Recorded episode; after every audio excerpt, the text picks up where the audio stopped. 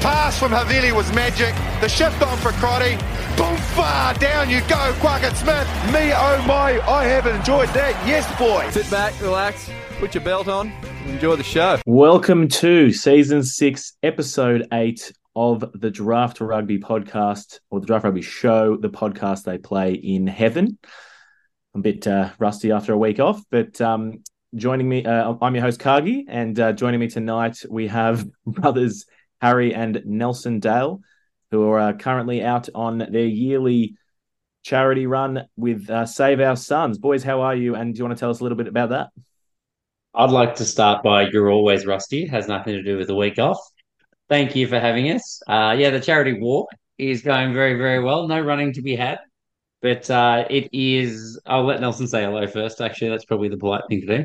Hello, I'd like to take this chance to take a dig at Cargie too, so fuck you, Cargie.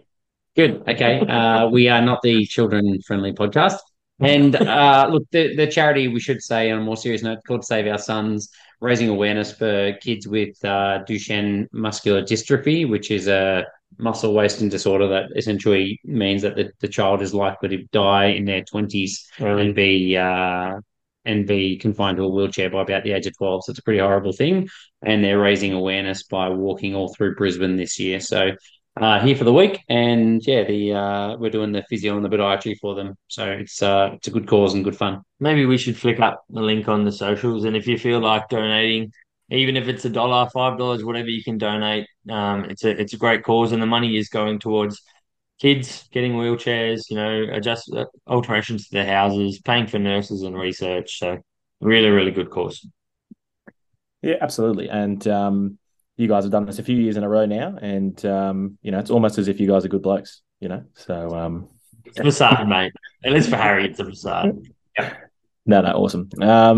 And so we had, getting to the rugby, we had a big round of rugby on the weekend. We had round 2 of Super Rugby Pacific, Super Round.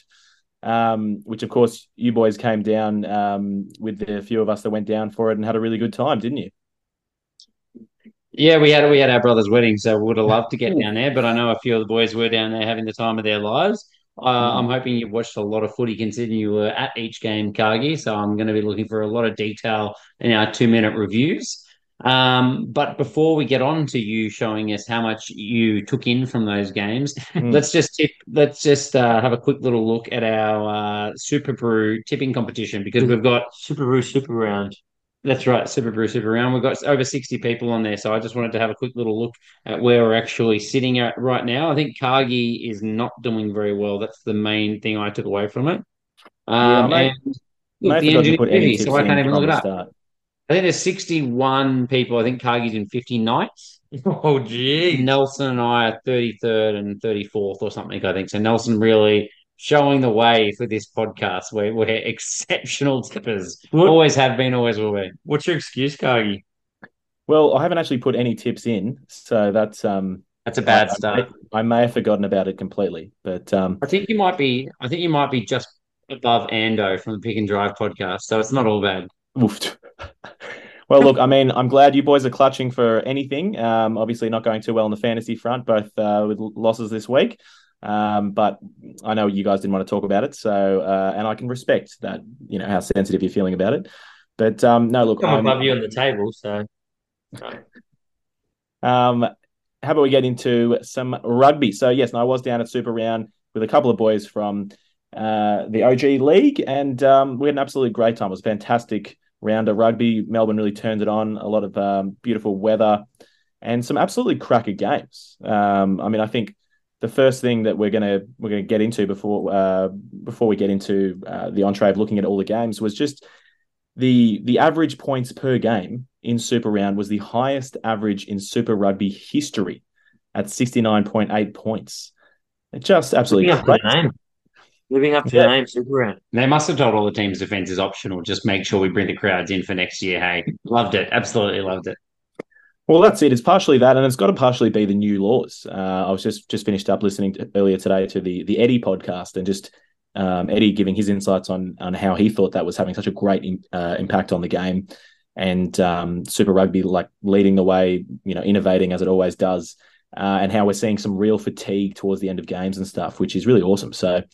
It was on show in round two. But look, let's get into our menu for tonight. So for entree, we're going to quickly review round two, Super Round. For main course, we're going to preview the matches to come in Super Rugby Pacific round three. And for dessert, I think we just go with grievances now. We're going to talk a little bit about the Ardie Savea throat slit action and our thoughts on that. But yeah, without further ado, let's get into it. So round two, Super Round. Yeah, the boys have now caught up on watching a lot of the games. I was certainly at all the games, and the detail of which Harry's mentioned. I mean, I may or may not have been quite a few beers in, sizzling. I don't think everyone's super interested in how many beers you had. I think, let's go. This is the first game is Crusaders versus Highlanders. We know you're not responsible. Crusaders took this one out 52-15. This is the Crusaders' biggest ever winning margin over the Highlanders. Highlanders are having a tough start to the season. If there are any South African players still here, that's two record head-to-head losses to start the year. And the first time they've ever conceded back-to-back 50s as well. Yeah. Richie Moe, he silenced any doubters from week one, having an absolute cracker in this one. Fergus Burke at fullback, Cargie. Well, Harry, did you pick up Fergus Burke? I did, yeah. I enjoyed seeing him go over for one and didn't enjoy him watching him bomb the other. But it was good to see them try the dual playmaker with Havili at the front line as well. I thought the big question for this game was going to be if they could have enough punch, and I think their forwards really brought it, and I think that made a huge difference. Cody Taylor, I thought, exceptional with two tries as well. They just dominated physicality.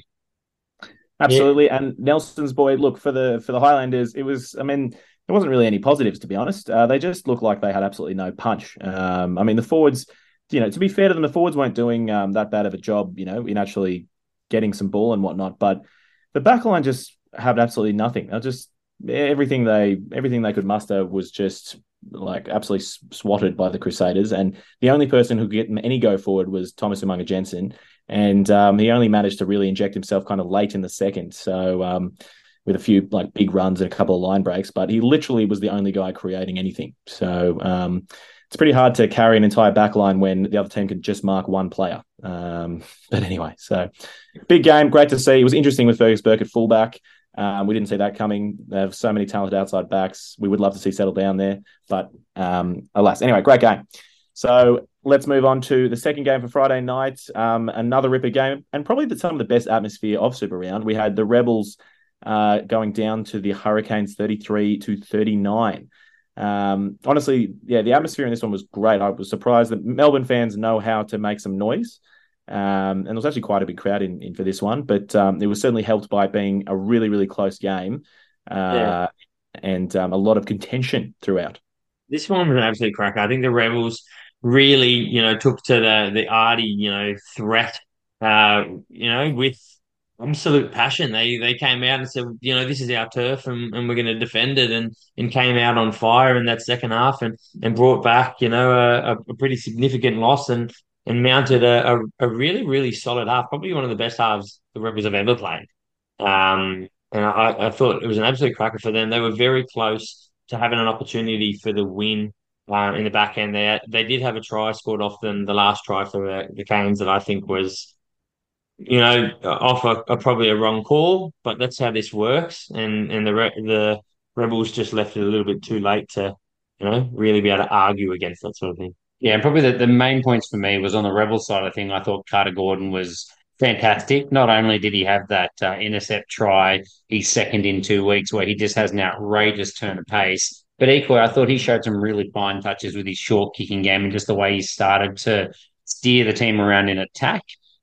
Richard Hardwick, I thought, was fantastic for the second week in a row. I know I've given him a bit on this podcast in years gone by, but two fantastic weeks. All I wanted was him to bring out this form. So again, put myself on the back. I think I'm responsible for this. He started Richard Softwick, and then midway through he was Semiwick, and then he was Hardwick by the end of it. He just got better and better.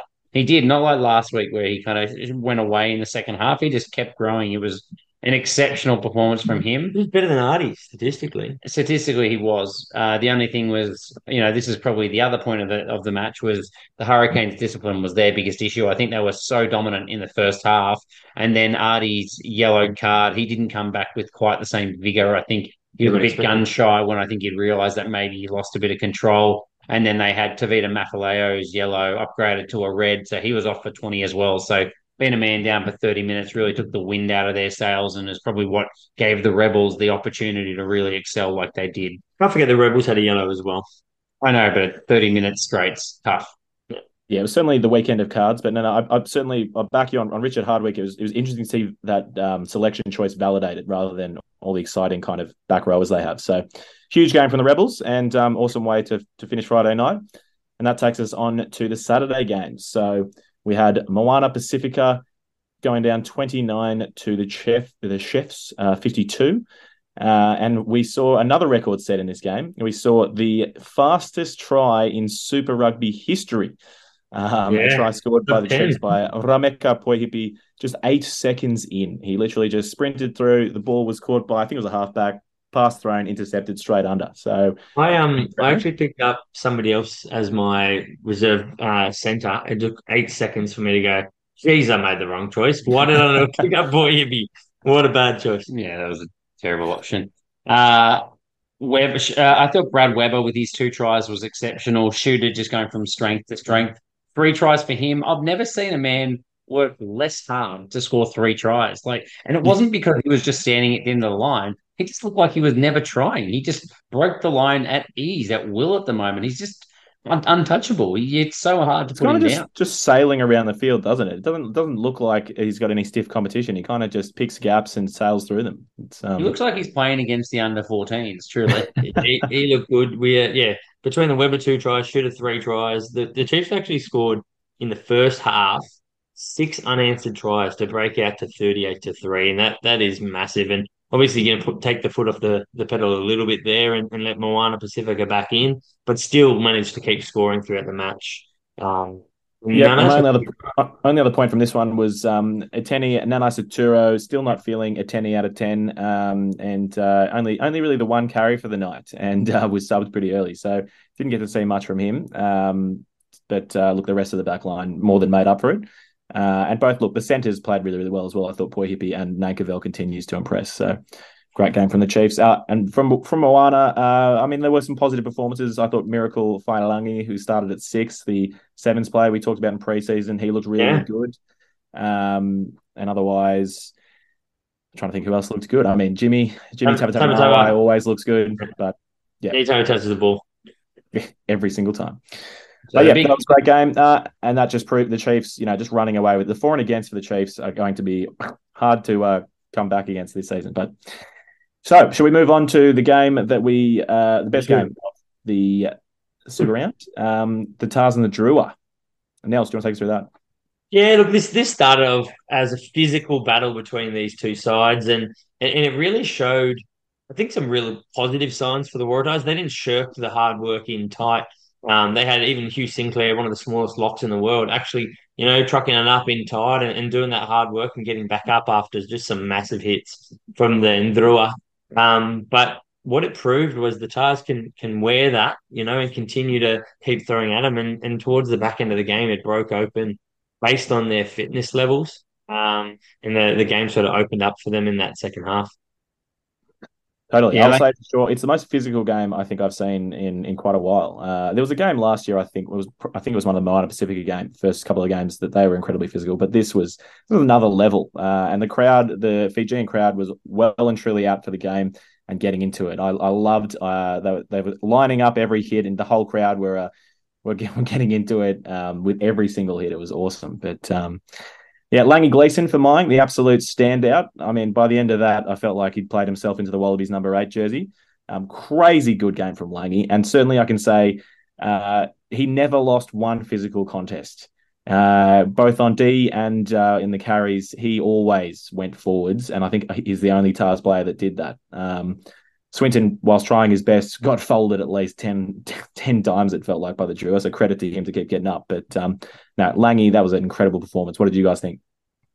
Yeah, unbelievable. I think he's arguably just playing himself into that number 8 jersey for the Wallabies. And I think we've all seen the Eddie Jones photo now that had him named on the draft team. So it's as good as done. Will Harris, I think, is going to have a tough time trying to make this side. He's now probably competing more with Swinton, given the form of Gleeson. So exceptional to see him continue to build. The other thing I had written down here was it was 17 all early in the first half, and then the 56th minute, Teddy Teller takes the field. End score, 17-46. Now, I threw a lot on this bloke last week because I thought he had just a really bad night out. And I'm not saying it's all his fault, but, guys, it's all his fault, isn't it? Jeez, that's right. No, look, I think it's fair. So, What an impartial analysis there. But, no, look, I think the two yellow cards certainly didn't help the drawer. They were down to 13 men at one point. But I think you're right. I think It could have helped if Teddy Teller got a yellow card. Yeah. He did. Oh, there you go. It was helpful. That was a good time for them, was it? But, yes. Anyway, it was good just seeing the Tars, all of the back three getting tries in towards the end there. And, yeah, they did well and truly run away with it. And so, nyup the Tars. What a you beauty. But let's move on further. Let's push to the Sunday games. And we started off with the Blues and the Brumbies. The Blues going down 20 to the Brumbies 25. This was just an absolute arm wrestle of a game of rugby. My main grievance with this game was just, I'm not there. No one's there to watch Ben O'Keefe. We're there to watch some bloody rugby. But it became very much the Ben O'Keefe show. But that aside, it was a test match intensity level of rugby. And the Brumbies had a strict game plan of just not letting the Blues play with the ball. And the Blues just didn't get their outside backs any real quality ball or opportunities. And so the Brumbies game plan came off. Their rolling maul was unstoppable, even against this, quality Blues pack laced with All Blacks. So I don't know if the Blues couldn't stop that rolling maul, I don't know who can. That led to just penalty after penalty and a few yellow cards. So that was really the story of the game for me. Yeah. Harry made a valid point, the Crusaders. But, look, I think the interesting thing for me here is the Brumbies have had some significant changes from 2022, and I think we all thought 2022 was their last real crack before, they were losing some of these stars. But since they really changed my thoughts, last week with this matchup. They did the hard work. They managed to score points. They managed to hold the Blues out when the Blues looked threatening. This was a really, coming of age for a Brumby side that we thought really was falling down the ranks from where they had been last year. Not significantly, but, this was a big step up for them, I think, with some of their players that, they had Debrasini starting. They had Lonergan starting. So they had White and Lollisey on the bench coming on for 30 minutes. This was really, really impressive. And they were winning 20-25 when they brought their two Wallabies 9-10s on. Yeah, absolutely. And I mean, Larkham talked about this. He actually really liked bringing on the experienced heads towards the end of the game. And I was just reading an article today saying that, he's got the two Ferraris parked in the garage on the bench and, maybe they won't be jumping into the starting position next week because he's quite happy with the work being done by Lonergan and Debrasini. But don't know if I agree with that. I wouldn't call either of them Ferraris. I think it probably depends on why Nick White's a Ferrari in the halfback ranks, but I would say it probably depends on who else you have in the back line to bring on as well. Like you can probably afford to carry these two on the bench at the moment because of the fact that there's not a lot of depth in the centres and outside backs beyond what they've got there. So if there was someone banging down the door in the centres or the outside backs looking for more game time, then I think it'd be a bit harder to do, but it's probably a luxury that they hopefully won't have towards the back end of the season. Would love to see someone like Bay of Wales or Tia just get a bit of game time, or even Sapsford just really take his opportunity and kind of push for selection himself, because I'm not sure that carrying a 10 on the bench to play 30 minutes each week is really good for the 10's development or that good for the side. I'm pretty sure that he has the conditioning just to play 80 minutes. Just no Donaldson at 15. I mean, not Donaldson, wrong team. There's no Debrasini at 15. Smooth. Well, speaking of that, I will say one thing that was interesting was one of the Blues tries, Tom Robinson, the big sales. He got out in a bit of a gallop, and he absolutely skinned Tom Wright. You'd like to think Tom Wright could certainly run him down, but it was a very poor effort of a tackle for the last covering tackle. One of those, it's a tackle that definitely should have been made. So I was pretty unimpressed by that, particularly in such a tight game of rugby. Where those little opportunities are everything. So. It's not a bad shout, Nels. Deborah's seen it at 15. Let's do it. Yeah, done. Keep the boot. All right, let's move on to the final game. You got to drop one of the two mobile wingers. Right, yeah, now it's gone. Sweet. So let's go to the last game. We have the Force and the Reds, and again a new record. The Reds scoring 10 tries and their biggest score ever in Super Rugby, beating the Force 71-20. How good? First of all, unlucky for the Force, but what a romping.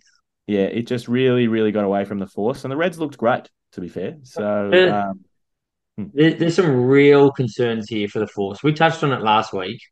Thrush wasn't the answer, and the fact that they thought he was, it was scary. And I mean, we saw it this week. You know, like they didn't have the answer throughout the back end of this game at all. Like it's not that they necessarily gave up. They didn't have the answers. The Reds were really, really rusty in round one. Round two, things came together a bit better with, you know, some of their better players coming back. But, I mean, this was with Liner at 10 for most of that before James O'Connor come in. And then I'm pretty sure Liner ended up on a wing or somewhere else in the field as well. Like, and they kept on scoring. Like, there were some real questions here for the Force. Yeah. I think they really struggled. They looked outplayed in 1-15 in this game, essentially. I do think they struggled a lot with their concussions, losing Michael Wells and Jeremy Williams. I think two of their probably higher performing players in the forward pack. And they just don't quite have the depth to kind of cover these losses over an 80-minute period. Both of those guys went down midway through the first half. I think they probably suffered for that. Not that it was going to make a 51-point difference, but yeah, there's a lot of question marks there from the Force. I know on the flip side, there's been huge flaws, I should say, for Josh Fluke, scoring a couple of tries and just looking the goods there. Now his fourth season of Super Rugby, which I didn't realise it had been that many years, but he's looking quite good and developing into a quality player himself. And I guess I'm not sure that he's international level yet, which is the argument, the conversations going online. But your thoughts? Look.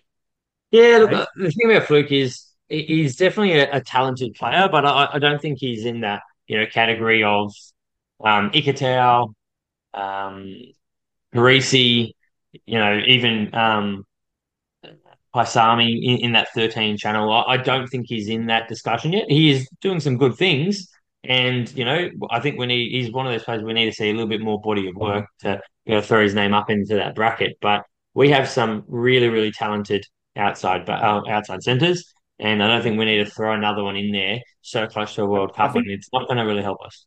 Yeah, I think the point is he's looking really comfortable at the super level, and he's making great decisions. So one thing he's certainly noticed was he was standing next to Jock Campbell when Jock Campbell came on, and Josh Fluke, you know, despite being 4 years, he still needs to put on a bit of size and get that Super Rugby body, because Jock Campbell was looking massive, frankly. It was only a year or two ago that Jock Campbell would have weighed almost 10 kilos less or something. So you could see them standing next to each other. You know, Fluke's still quite obviously a young man, but he needs to put on a bit more size. I think Fluke's got potential to be a Wallaby. Well, I honestly do think he does, but I just don't think he's there yet. It's probably 2-3 years down the track, you know, that we're going to be having those serious conversations.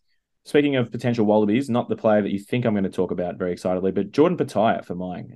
He looked great in the 15 jersey. The try he scored off a kick, mate, he roosted that about, I don't know, 60, 70 metres, and then just got the luck of the bounce, and he chased through with intensity. So I hope he starts 15 pretty much every week for them. I love Jock Campbell as well, but Pataya is the man that could become a real 15 option for the Wallabies.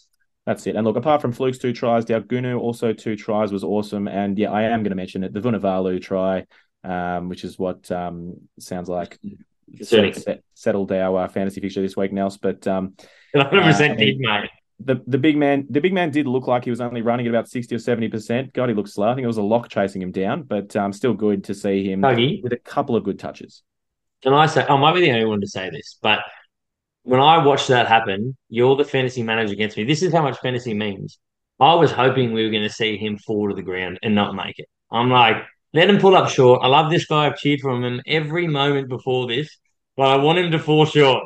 I don't wish something serious upon him, but I wanted him foreshort and not make it. Well, I'm glad that it was causing you a semi-stroke, Nels. I was stoked nonetheless. We know he succumbed to a calf cramp. I hope he was cramping all the way through because he just looked so uncomfortable running. And considering in the week he'd come out and said how he just didn't feel confident at top pace, I really hope that's not what he looks like at top pace at the moment. Because if it is, his head's completely scrambled. I'm seriously concerned. For me, that looks like a very concerning run that ended with him going, oh, there's a bit of pain, and thought that the world was over and then walked it off afterwards. I'm quite concerned about it. Yeah, well, look, the last thing I'll say on it was otherwise another negative thing is that I did play Cam for a bit. He didn't really work hard off the ball, like chasing kicks through and then getting back and things like that. He wasn't, Vunavali wasn't actually, he needs to do a bit more work around the field and still sometimes looks a little lost. So anyway, I'm still excited by the potential there, but and he did make that great line break and cutout pass for a Dalgunu try. But anyway, we'll see how we go. So any last points on that game, gents? Otherwise, we'll move on to the fantasy summary very quickly. Cool, I got the nod. So fantasy man of the week, Lachlan Lonergan, 82 points. He bagged himself a try, 5 runs for 20 metres, 2 tackle busts. He won 3 turnovers and made 15 of 16 tackles and 18 of 18 line-out throws won. So doing his job. Yeah. Our other notables were Selesi Rayasi and Richard Very Hardwick getting 77, Richie Mawanga 73, David Harvili shifting back into the centres to get 69, dinner for 2, Severis coming good and stepping up and getting 67. Josh Fluke, a man we were touching on, he had a really good game, 64. Nwanga Nitawasi, 62. Poihipi and Dalgunu for 59. Awesome. We had the super sub, Kalani Thomas, come in, bagged himself 48 points at the end of that game, that scoring fest there for the Reds. He played 27 minutes, got 3 try assists, a line break, and 4 tackle busts. And Harry, who was Captain Mud for the week? Yeah, I'm glad you didn't make me talk about Kalani Thomas. So that's 2 weeks in a row. My sub would have won me a match, and I left them on the bench. Savita Mathaleo, minus 20 points, mate. He basically came on, got his red card, and then that was it. There's your minus 20. Thanks for coming. 4 minutes he was on the field, and all from a dodgy clean-out. So this was the first official upgrade, wasn't it, from yellow to red, I believe? Nah, there was one last week. I think so, but he certainly he can't have the excuse that he was tired, can he? 4 minutes on the field. You know what I mean? It wasn't a tired clean out. Yeah, that's right. Just sloppy, sadly. But, yeah, I mean, you do that, you're always going to be Captain Mud. That's it. All right. Well, with that, let us move on to our main course for the evening, Super Rugby Pacific Round 3. A bit of a preview. So on Friday night, we've got 2 games, don't we? We do 2 games, kicking off with the Chiefs and the Highlanders. I can only really see this going one way, but boys, you want to take us through? I don't think we have any new injuries to report, but any players that might be returning. Yeah, I think we're all hoping Imani Narawa can come back from his illness. He's obviously missed the first couple of weeks, and Aiden Ross missed last week with, I think it was a fork of his quarter calf. So I'd expect that's at worst a one-weeker generally. For the Highlanders, Ethan de Groot, Aaron Smith and Shannon Frizzell will all come back from their All Blacks rest weeks. Fabian Holland, I think, is around about now coming back from his dislocated kneecap. Maybe, not necessarily in the 23, but there or thereabouts. And then you got Hugh Renton and Fatuli Paya, both possibilities to join the side as well. So they have got a few more options around the back row and their centres in particular, I think, there. Yep, sweet. Nels, do you want to take us through the Chiefs, the Chefs? Yeah, look, they're really looking like the team to beat at this stage. DMAC is performing really, really well at their pivot. Shooter Stevenson has just been brilliant at 15 for them as well, really putting his name up for, higher duties. Yes, I mean, there's lots of options there, but he is doing very, very well in that 15 jersey. But where does it leave guys like Josh Ioane? Bryn Gatland, they have so many options there, but they don't seem to really need them. And we just hate to say it, but Josh Ioane, maybe he can be on the bench for his versatility. I know that's what you want, Cargie, but I just don't know if they need it. I just don't think they've got 2 exceptional wingers. I could put him on the right wing and then put Josh Ioane at 15 and DMAC at 10 or vice versa. and get the most out of Shooter, DMAC, and Josh. I think that's the most potent. I think my point there was just what value is it of bring Gatlin on when you put on your bench? You put Josh Ioane on your bench all day because he can come on. Oh, you do. Yeah. Mate, that seemed like the people pleaser. Like, yeah, mate, here you go. Here's your opportunity to do something. But that one's not the player that's going to roll out in 20 minutes and break a game open for you, particularly a team that you're toweling up. So I'm not sure he's the right choice as a bench player. I think he's your start or drop. For sure. So we've got in the centres, Poihipi looked really good last week. Not just that first try. He just was really good on defence and trucking up the ball.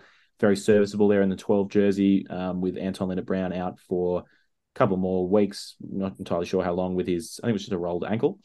Don't think we've got an update on that yet, but check the casualty ward when we do. And Nankervell absolutely killing it at 13. So he's really like leading kind of that backline at the moment, and just playing really, really well. He's involved in everything, so he will look to continue. And otherwise, the Chiefs pack, they're actually looking quite strong with a lot of depth. We haven't seen half of these locks kind of get on yet. We haven't seen the likes of, I think Arkoy was on the bench in week one, but Natua, Arkoy. We saw Lachlan McWannell get on this week. Josh Lord's obviously still to come back. They've got, who's the guy that came up from the Highlanders? Manaki Selby-Rickett as well. And the props, have been great. We haven't even had to see John Ryan, the Irish prop that they brought in. It's the pack's been getting it done. I don't really know what else to improve for the Chiefs. They just, at the moment they seem to have had. Nana Satura hasn't really got that involved yet. It's all been Shooter, and they've been spoiled for choices on the right wing. They've had Coombs Fabling, Solomon Alamalo, who are both not actually in the main squad. They're in the extended squad, and we're hoping Narawa comes back, and otherwise they've got Mali and forget the last outside back, but it just feels like there's nothing wrong, and they just need to keep doing what they're doing. I think the biggest thing for them is they've just got to start looking at how they're going to start to rotate a few more of these All Blacks rest weeks. They've obviously got the likes of Takiaho, Brodie Retallick,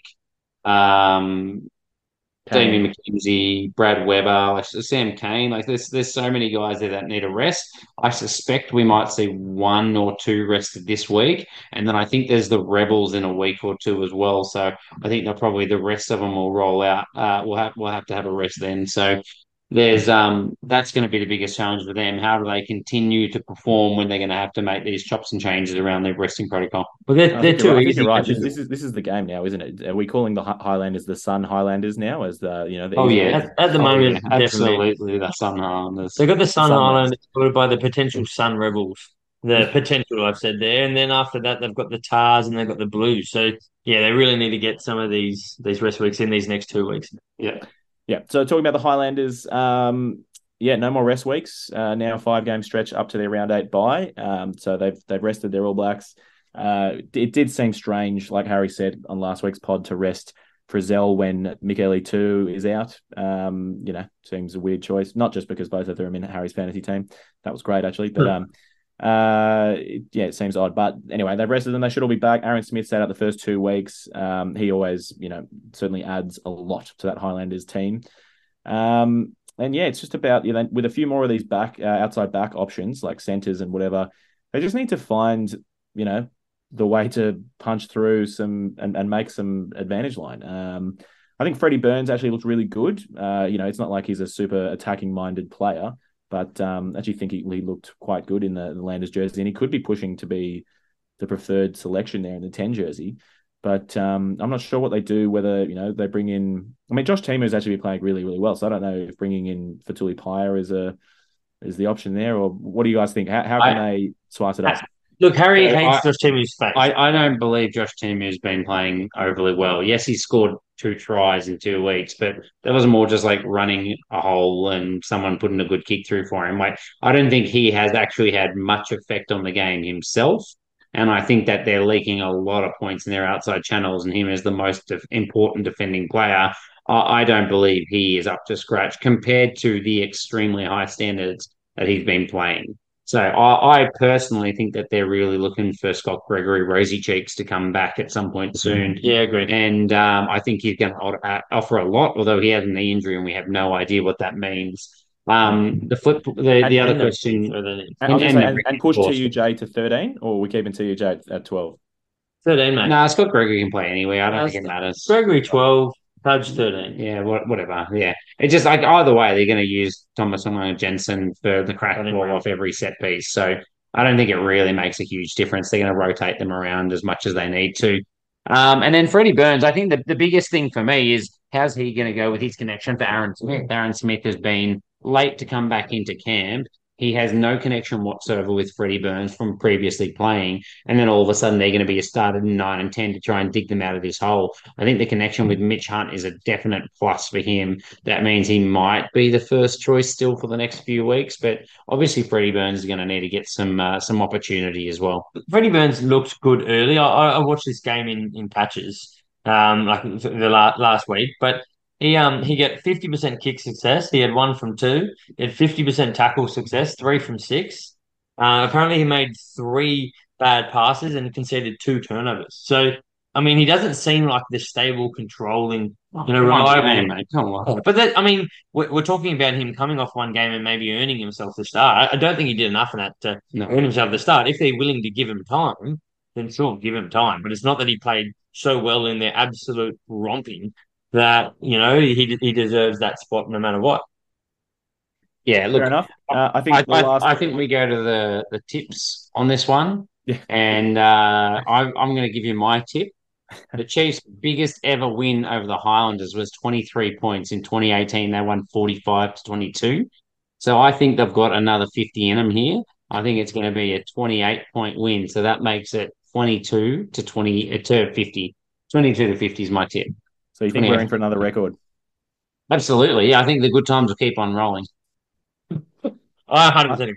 I have to say I agree, and that doesn't even if the Chiefs rest half their All Blacks, I still think that's heading that way. So I'll say the Chiefs rest half their All Blacks, and we'll just go real nice to the Highlanders. They're going to lose with 25. It's still the biggest ever. Yeah, exactly. It's still going to be the biggest ever. Excellent. All right, well, let's kick on to the second game on Friday. We have the Rebels and the Waratahs playing down in Melbourne. The Rebels 2 back-to-back home fixtures. Again, no new injuries to report for either the Rebels or the Tars.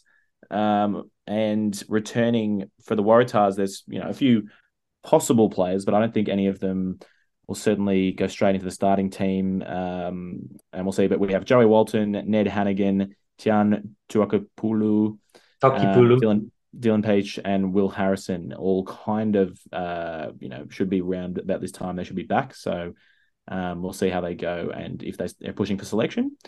But yeah, so who wants to rip into this game? Yeah, look, I'll start. Look, the Rebels really stepped up their physicality against the Canes. And I mean, the question out of this is that something they can maintain and do again? Or are they going to struggle off the back of that physicality against a team that can really handle that physicality again? The following week, are they going to be worse for last week? Or are they going to build some confidence off the back of it? I'd think, sure, there's some confidence, but I don't think they can do that week in, week out. Yep. I'm just looking at the Rebels won 18 of 18 lineouts last week and 3 of their 3 scrums. Impressive. That's and they stole a lineout. And they only lost one of each. Is that the Rebels or is that the Brumbies you're looking at? That's the Rebels, mate. They stole 3 of 12 scrums as well. Like they have been impressive in the set piece. And I think that's probably the Tars' weakness as well. So I think that's actually it's pretty obvious for the Rebels, right? You go scrum and line out, and then you just flood the breakdown and try and destroy the Waratahs' ball. I think that's how they have to play it. You're looking for a long kicking game and just try and put the pressure on them. The Tars are yet to show too much at rock and wall time. They're not aggressively trying to pilfer or anything else like that. So I think that's how they have to try and play it. Mm. Yeah, I think a good thing for them, or an interesting thing for them, is that Don Gordon really isn't shirking the work indeed. He's really getting involved and rushing back and feeling next to rucks and maws and coming out of the line and trying to put pressure on.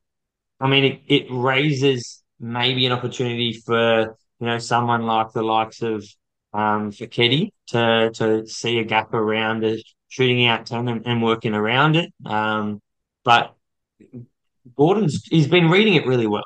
You know, he's scored two of those long-range tries, one off an intercept, one off scooping it up. But it is interesting. Can that last, or is he going to run the risk of opening up a gap by shooting out a little bit? And it all depends on what happens with Ili and guys out around him. Ili had a really good last weekend, but I'm not sure that's something we see from him week in, week out as well. So it just depends on that cohesion and those combinations and how they're building. Yeah, agreed. And I think the Rebels still have the same problem we've always said, which is getting the ball to their wingers. You know what I mean? Like we wanted to see Monty Ioane get involved. He's had very limited opportunities. He just doesn't get the ball is the issue. So whilst, yeah, I agree their game plan will be to strangle the Waratahs, that's a tall order because, as we said, it's not about the Waratahs handling the physicality last week. They were dishing it out as well. Yeah. Like, yeah. What do you got, Nels? It's got the last thing, like, the difficulty with the Rebels as well, they had someone like Tuilima as their six, and he's probably a good choice for the set piece. But there are other things that's clearly lacking for him, I'd suspect, in competition of someone like Kemeny. Kemeny is a bit more physical, I think more disruptive of breakdowns, things like that. He's been working his way back in with injury. Hosea got reduced minutes last week, but he's been working his way back in for injury. So maybe we see someone like Tuilima miss out or shift to the bench with Kemeny coming in, and maybe Kemeny can disrupt a little bit more breakdown work as well for them. Look, we should move on the task, but you're going to get me fired up about this. They've got the likes of Tamati Ioane and Ekuasi, who is another absolute unit who's just come across from the Blues. They've got these two massive number 8s and Kemeny. Mate, who cares? He's been fucking phenomenal. Yeah, I know, but I don't love running 2 7s. I never have. And like I said, it certainly last week's performance validated that selection decision. But I don't know. I just feel like, do you want, like, yes, you can flood every breakdown, but do you want some punch forward? Which I think you're going to need against the Tars. You're going to need to actually get some ad line. You know, Hardwick and Wilkin aren't running ad line. And then you're right, with the likes of Tuilima selected, no, you need to get Kemeny, Tamati Ioane or someone else on there who's going forward. So we'll see how they go with that. They also shifted Tuilima to lock as well. And when they brought Hosea off, like he was playing big minutes the last couple of weeks, Tuilima. I'm missing something. He's a good player, but he's probably not feeling the height, the physicality of someone like a Hosea getting more minutes or Kemeny or Ioane. But yeah, let's jump into the Tars. You said, does any of these Tars come into the starting side? Please, I'd love to see Hannigan coming. To be honest, like I think, I think that's the role. That's something that should come back in. He's probably that number 5 lock that they need at the moment. He's developed his game a lot over the last few years, and I just think he's a combination of versatility, but obviously probably a little bit stronger in the line-out than their other options at the moment as well. I think that's a real plus for them that they really need.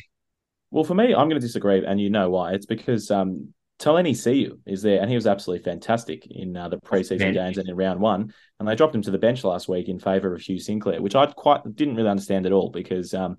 he was exactly the type of runner they needed against the Fijian Drua. I mean, I called it, mate. I called it in the pod. Why they needed the mobile forward pack. I said it would happen. They did it. So that's why.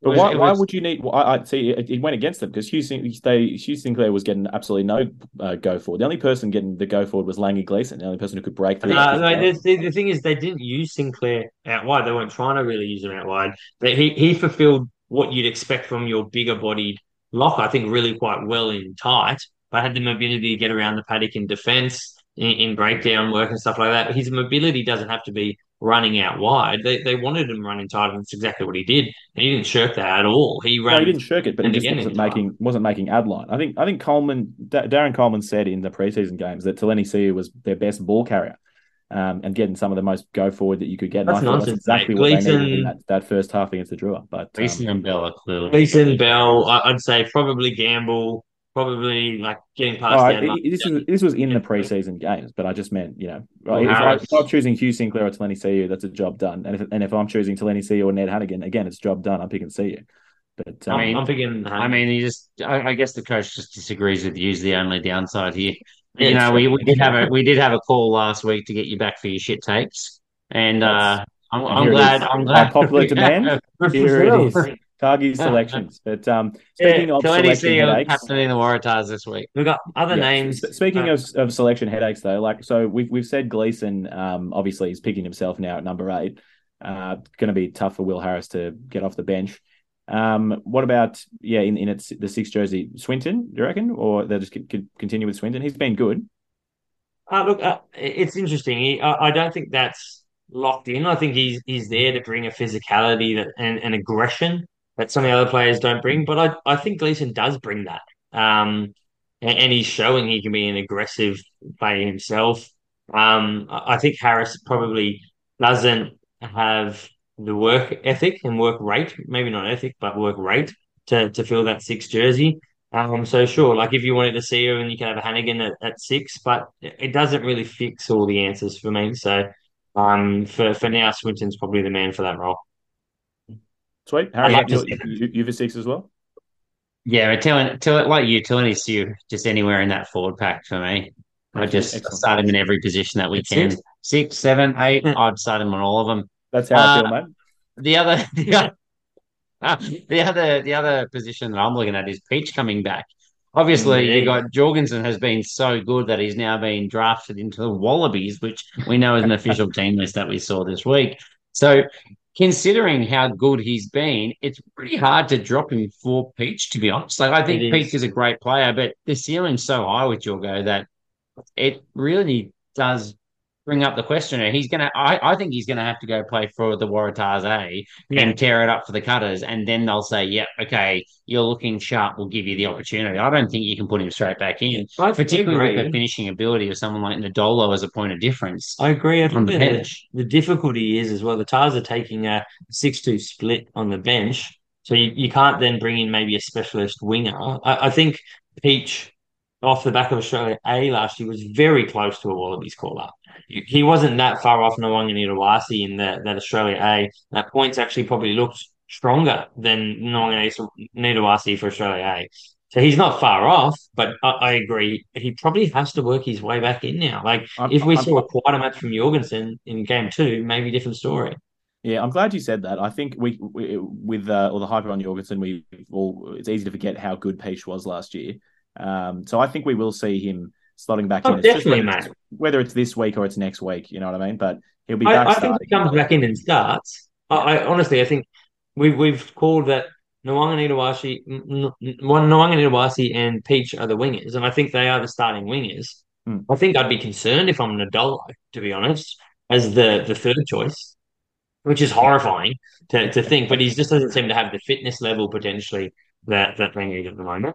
I think it's going to be a little bit like Edmund and Donaldson. I think they're going to say, you got to earn your right. And if the player is doing everything to hold the jersey, I just think it's going to be hard until Jorgo has a bad game to actually get dropped. And look, I think he makes a lot more mistakes than I'd expect Peach to, which is probably the thing that doesn't get quite the same media coverage as the good stuff he does. But equally, I think, you know, he's at the tip of everyone's tongue for a reason. He's playing very, very well. And I don't see Coleman dropping him just because he's young or just because Peach was good in 2022. No, I agree with that. Yeah, this is fair. And speaking of, look, you brought up the 10s. You know, obviously Edmed and Dono, you know, you play who's playing well with Will Harrison coming back into the fold. Do you think that Harrison's your out and out 15? Like, as in, it's not to compete between Donaldson and Harrison. It's just, it's Harrison's jersey, because he's much better 15, capable 15 than Donaldson is? Is that what we think? I assume, Harry's nodding. I assume Harry entirely agrees with me that my first choice 10 is Donaldson. My first choice 15 is Harrison. I like Edmund, but I don't think he's my first choice in either of those. So I think it's a tricky one. I'd be, as soon as we can get Harrison back into the squad, I wouldn't mind seeing him brought in off the bench and given a crack. And maybe that's, you know, Donaldson shifting to 10 later in the match, Harrison shifting into 15 and seeing how that goes. But I think they have a cohesion between each other that we've seen in glimpses that is a pretty positive thing as well. I think that I'd be picking Donaldson at 10 or 15, just get him on the park starting. But I just think that his versatile running game and his turn of pace is a point of difference from those three young playmakers that makes him a lot more effective up the back. Yeah, for sure. I agree with you. I think Harrison's the out-and-out 15 in the Waratahs squad at the moment. And I think that it's a good shout now. It's Donaldson starting at 15, apart from that cohesion between Harrison and Donaldson. Edmed's also a great option on the bench because they have actually played him and trialled him at the 12 jersey a little bit. So he kind of gives that coverage as well on the bench to come in at 10 or 12, pending injuries and whatnot. Yeah, but like if you've got Harrison and Dono, like, do you really need Tane Edmund a third fly half there? Like, what's the point of putting him on the bench? Doesn't make a lot of sense to me just because he can cover 12 as well. It's tough. They're pretty stacked. These are tough decisions. But I think Harry touched on the perfect point. DC gives someone a jersey until they don't deserve it or the other person takes it physically out of their hands. So people get chances, but they have to perform when they get those chances. A big matchup in this this contest for me is Hodge is playing 13, and so far he's versus Spink, he's versus Proctor, and he's not, you know, he's looked pretty decent there. But there's a different beast, I think, in Parisi marking up against him. So it's going to be a tough one for him. He's physical, he's big, he can utilise his boot, you know, a little bit wider out of the channel. But this is going to be a test for him. Is he up to the standard of a, you know, international outside centre running out of? Yep, I agree. It's a good shout. And speaking of performing, so let's kick on to how do we see this game going? Let's what are your tips for the Waratahs versus the Rebels in Melbourne? Tars are going to win. Excellent. I think they're going to do it relatively comfortably, something like 12 to 13 points. I'll say 14. I'll say 12. I was going to say 12. You were disappointed when you said it. Tars by 12. Did you say 13, Harry? 14. Well, that's sweet. I'll go 15 then. Just love being the outlier there. So we'll sandwich Harry in there. Absolute outlier, mate. You're so different to the rest of us. No, it should be good. All right. Well, let's kick on to our Saturday games. And we kick off with the first one. It's going to be absolutely awesome. We've got the Fijian and Drua taking on the Crusaders at home in Fiji. How good. This is always an absolute spectacle, any game being played in Fiji. And it certainly it makes the Fijians, you know, feel like they've got 18 players on the field, you know. So the 16th man. What a crack. To be fair, Fiji does have 18 players on the field. They're playing to everyone. It's just that the ones that are on the other team start to feel that they need to actually perform for Fiji. Easy pickings, that one. Injuries, yeah. Jack McHugh with his groin injury. Generally not the kind of muscle injury that takes the longest to come back from. But, yeah, it wouldn't surprise me if he's missing for 3 or 4 weeks, something like that. So they're going to need to bring Enor into the bench, into the centres, I would think, or maybe even Fainga Nuku. And then Brody McAllister, he did come off the field with a blood bin, but obviously we think that he'll be pretty right based off of that. And then coming back in, you got, I think, again, not confirmed. You don't hear much from the Drua, but Joan Koroi Duatua. Johnny, yep. Koroi Duatua is coming back from a concussion as well. He missed last week as well. Yep, sweet. I think the first note here, we've already touched on it, but someone said Fiji home game. Is that just worth 20 points in itself? Probably. I mean, I think if you cast your mind back to last year, the Fiji playing the Chiefs. The Drua playing the Chiefs at home in Fiji. That was an absolutely awesome game. And whilst the Chiefs got out to quite a bit of a lead and the Drua have been, guilty sometimes of falling off in games when they're not ahead. Certainly they did last week against the Waratahs. They don't do that in Fiji. So, yeah, the Chiefs were out to a massive lead against them last year and they came back and almost won it. It was a huge game. So you can expect them, they'll be playing 80 minutes this week for sure. And they'll be going all out. They'll be putting their best players on the field, so it should be good. They get a boost not only in the scoreboard, boost on those energy levels. I think from their home fans, really. So that's going to be something that gets them through those tougher, darker moments when they're a bit more fatigued. But there's been a few people I've been really impressed with, and one's Salawa. Like we touched on him in pre-season, thinking he could step up from them, and then we thought there's mirror around and other people that might take that jersey. But geez, he is looking really, really good for them, and he's a very solid big body in the back row, and he's been one who's been great to watch. And I think there's one guy we're all waiting for to return, and that's Votta. I mean, there's a few names. Where is he? Yeah. There's a few names, but yeah, where is he? Give us Votta. That's what we want to know. Give us Votta. Where is this bloke? Because if he comes back, I'd shift him obviously straight into the centres, and probably shift, in my personal opinion, is Marcy to the wing, and I'd drop someone like Samu Vodre off the wing spot, who hasn't really done much for them so far. And I think all of a sudden you've got an extra threat out wide. You've got a step up in the centres, even from someone who's been really good. And geez, they've got a lot of threats around the paddock. I think he brings the best out of Ravovo as well. You know, I think Mussy has been exceptional, but probably does it all himself a little bit more. Maybe doesn't have quite the same connection. So, yeah, I do agree with that. I think it'd be an exceptional player to have him back. And we're just not getting anything. The other question marks really for me are around Mira, who should be contesting that 7 jersey, but we've already talked about his competition. And then Derelangi as well is Capitan. Like, when's the white shark coming back? So I want him starting today. Just bench Tariki and Deveta. I don't think he's been quite good enough to hold him out for any amount of time. I know he's coming back from his ACL, but get him in. And then lastly for me, Cargie, tell us about the sledgehammer. Why haven't we seen – why isn't he captain starting leading try scorer at the comp? Is this the week we see him to bring out the Fijian hero, Ironi Sau, the sledgehammer, run him out at a home game in Fiji? I mean, that would be the fairy tale, right? He's come back from big money overseas because he wants to play for Fiji. And, I mean, this guy is absolutely epic. If you need someone to score some tries, they signed him after we lost Vinaya Hambossi, the boss man.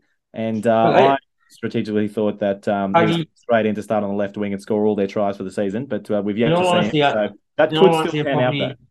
And honestly, I'd probably put him in 10 above Teller at the moment. But at the bench... I'd pick him at lock for the Waratahs, personally. Probably.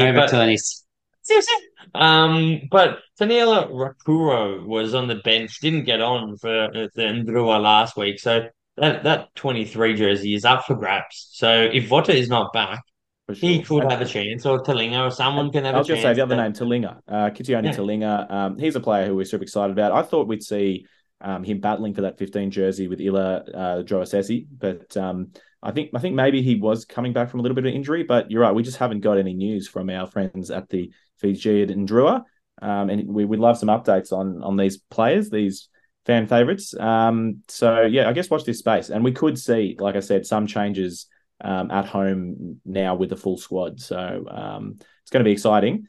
But I think the main headline there is give us Votta. Give us Votta back. Yeah, absolutely. Get Votta on. On the Crusaders side of thing, I think that this is going to be the game they rest a lot of their All Blacks. It's a harder trip going over to Fiji. It's an emotional roller coaster. This is round 3. They're going to have the Blues and Brumbies in round 4 and 5, so we know they ain't resting anyone then. So really, I think almost all of their All Blacks are going to have to rest this game. Now, can you explain the emotional roller coaster? Because I mean, I'd love to go on a trip to Fiji. It sounds delightful. Excitement. I think excitement, yes, but I think the issue is it'll be taxing to travel, come back, and get up for the physicality of that game, get beaten up by the big Fijians, and then come back to play the Blues next week. You're right. They probably don't get 3 days off in a 5-star resort after the game, like I was thinking in my head, but they probably don't get that. So I don't think they go out to the race. Yeah. No, not quite. Look, that would mean Moody, Cody Taylor, Scott Barrett, Richie Mawanga, Havili, Vainga Inuku, and Reese are all due. I think maybe most likely only Fainga Inuku or Reese, one of those guys might say, just to keep some continuity. And I think Sam Whitelock's the other All Black, but obviously considering he missed round 1 with a concussion, I think they'll probably hold him out now until the Reds game in round 6. But that's the fact that he had an absolutely immense game last week. He was incredible. Oh, yeah.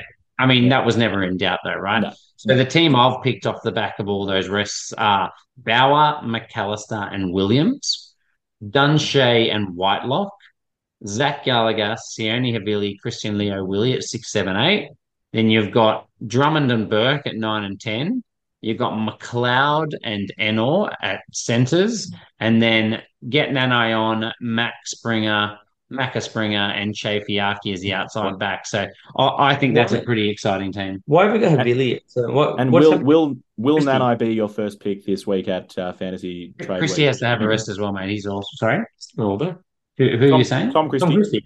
I was going to question that. Tom Christie's He's the only one. Sorry, he's really on the bench. Yeah, Havili, no, I don't like Havili, mate. I think we'd see Sione Havili at 6, Tom Christie at 7. Yeah, I think that's probably the more likely. Yeah, that's bang on. It's probably more likely, but Leo Willie, mate. Either way, it's a relatively young All Blacks team, but All Blacks basically. Crusader, All Blacks team. The next All Blacks team, yeah. But even the likes of McLeod's been in the system a long time and always look pretty solid when they come on. So there's a lot of excitement around a lot of those players, and I think they'd be pretty bloody good and have a very good chance of winning that game regardless. And in a similar vein to get Voda on, I mean, I think we don't have to say it, do we? But get Nanai on, that'll be the first pickup for any fantasy managers this week. For me, mate. Please get him on. You know it's for me, don't you? Oh, Harry will be first because he sucks at fantasy now. Surely, despite all that, that's tricky. That's a completely different Crusader side. But you got to think, surely the Crusader systems and structures and things have got enough there that this should be a win for them still. Yeah, I was going to say, look, I think if we're all tipping, we're all saying the Crusaders probably win, but I think you certainly can't rule the draw out of this one. It's no way. Like this is a match there that is potentially ripe for an upset.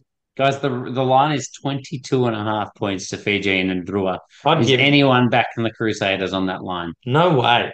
No chance. Like this, the Crusaders should be able to grind out a win, but they should not be able to win by that. Tries. Yeah.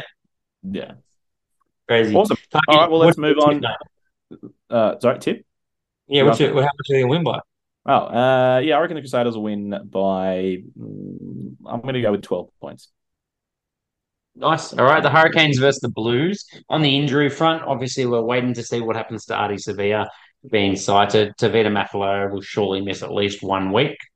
Returning, we're thinking Devan Flanders should be back from his concussion, although, these things aren't guarantees. And then Ruben Love from his groin issue and Brett Cameron from his calf tear all were touted to be back in round 3. So a lot of playmaking depth there. And on the blue side of things, Alex Hodgman's missed the first 2 weeks with illness. AJ Lamb missed last week as well for the same reason. Obviously, there's a bug going through camp there, but it'll be good to see them back. Yeah, look, we don't know. You touched on. We don't really know about this Ardie ban. I think we'll touch on it a little bit more later in the pod. But yeah, we just don't know what to expect. Many rest weeks and things like that for the Hurricanes. They've got Moana in round 6, so that's probably a good one for them for some of their rest weeks, resting players. So they don't really need to rest any before that match. Well, they just can't play 6 in a row, right? So it means that round 6 in a row. Moana, more than 5 in a row. Sorry, yeah. So yeah, round 6 is Moana, so that's a good chance to rest some of your players. So we don't need to have this, massive tide of players that have to miss this week, like some of the other Kiwi side we've seen. Has Aiden Morgan done enough to hold his jersey, Harry? I don't think so. I was more impressed with him last year than I had been this year. I agree. And he's been a little bit less controlled and probably not as impactful as what he has been in the past. Yeah, and I think, look, for those who haven't been following it closely enough, Brett Cameron, he was brought in to start in the Hurricanes 10 jersey this year, so... that was very much, I think, before the start of the preseason, like round 1, was he fit? Brett Cameron would have been starting from all reports from the Hurricanes. And Aiden Morgan was there to compete, to be honest. One test All Black, Brett Cameron, mind you. So I certainly think now coming back from a bit of an injury, I'm not sure, I don't know if he'll go straight into starting, but those were the reports out of the Hurricanes from the end of preseason. No, look, I don't know if there was I don't know if I read that he was the person that brought in to start. I think that he was brought in as a potential starter, a guy with more experience, and we assumed maybe that was meaning he's the guy for the role, and maybe he could well be with his experience. I think you guys are forgetting how good Brett Cameron is, mate. He's been part of the Crusaders system for he obviously got a cap as an All Black, and then he'd been tearing up overseas. I mean, we're not forgetting. We're talking about whether there was open discussion that he was the clear starter, which I don't think I'd seen. I'd love to see him get a crack and get some time there if it's something on the cards for sure. But to Harry's question, has Aiden Morgan done enough to hold the jersey? No, not yet. He certainly hasn't. So that's up there for competition. So we'll see. And you know, I guess that's one point that, you know, the Hurricanes have such a strong back line that even if they can get an extra couple of percent out of that 10, you know, linking some of those players together, just how much damage is that going to do, you know? God, they look dangerous. So that'll be massive. I think a big question mark for the Canes is definitely has been their discipline. You know, we obviously saw it last week with Ardie and then Mafalea with his red or yellow turn red. So, yeah, I think for them there's probably a question mark there. You can't really give the Blues opportunities like that and have a couple of players off the paddock and think you're going to stay in a tight one with them, because the Blues can really make you pay. Yeah, for sure. And before we look at the battle of the forwards, I think, Matt, there's some scintillating matchups there on the outsides. We're going to have Ray Arce up against Talaya and Savea up against Caleb Clark. That's going to be awesome. So, you know, if you just get the ball out to any of them, anything can happen. But no, I think this game is going to be decided up front, right? And it's frankly, last week, the Brumbies did quite a number on the Blues. The Hurricanes, you know, I don't think will be able to do the same, but it's about, you know, how much are the Blues pushing themselves to really come out on top up front this week. So I don't think we'll see... I mean, before we get onto the Blues pack, do you think what are the changes you think we'll see, if any, in the forwards in the Hurricanes pack? I think the biggest thing is going to be around what happens to Ardie Savea.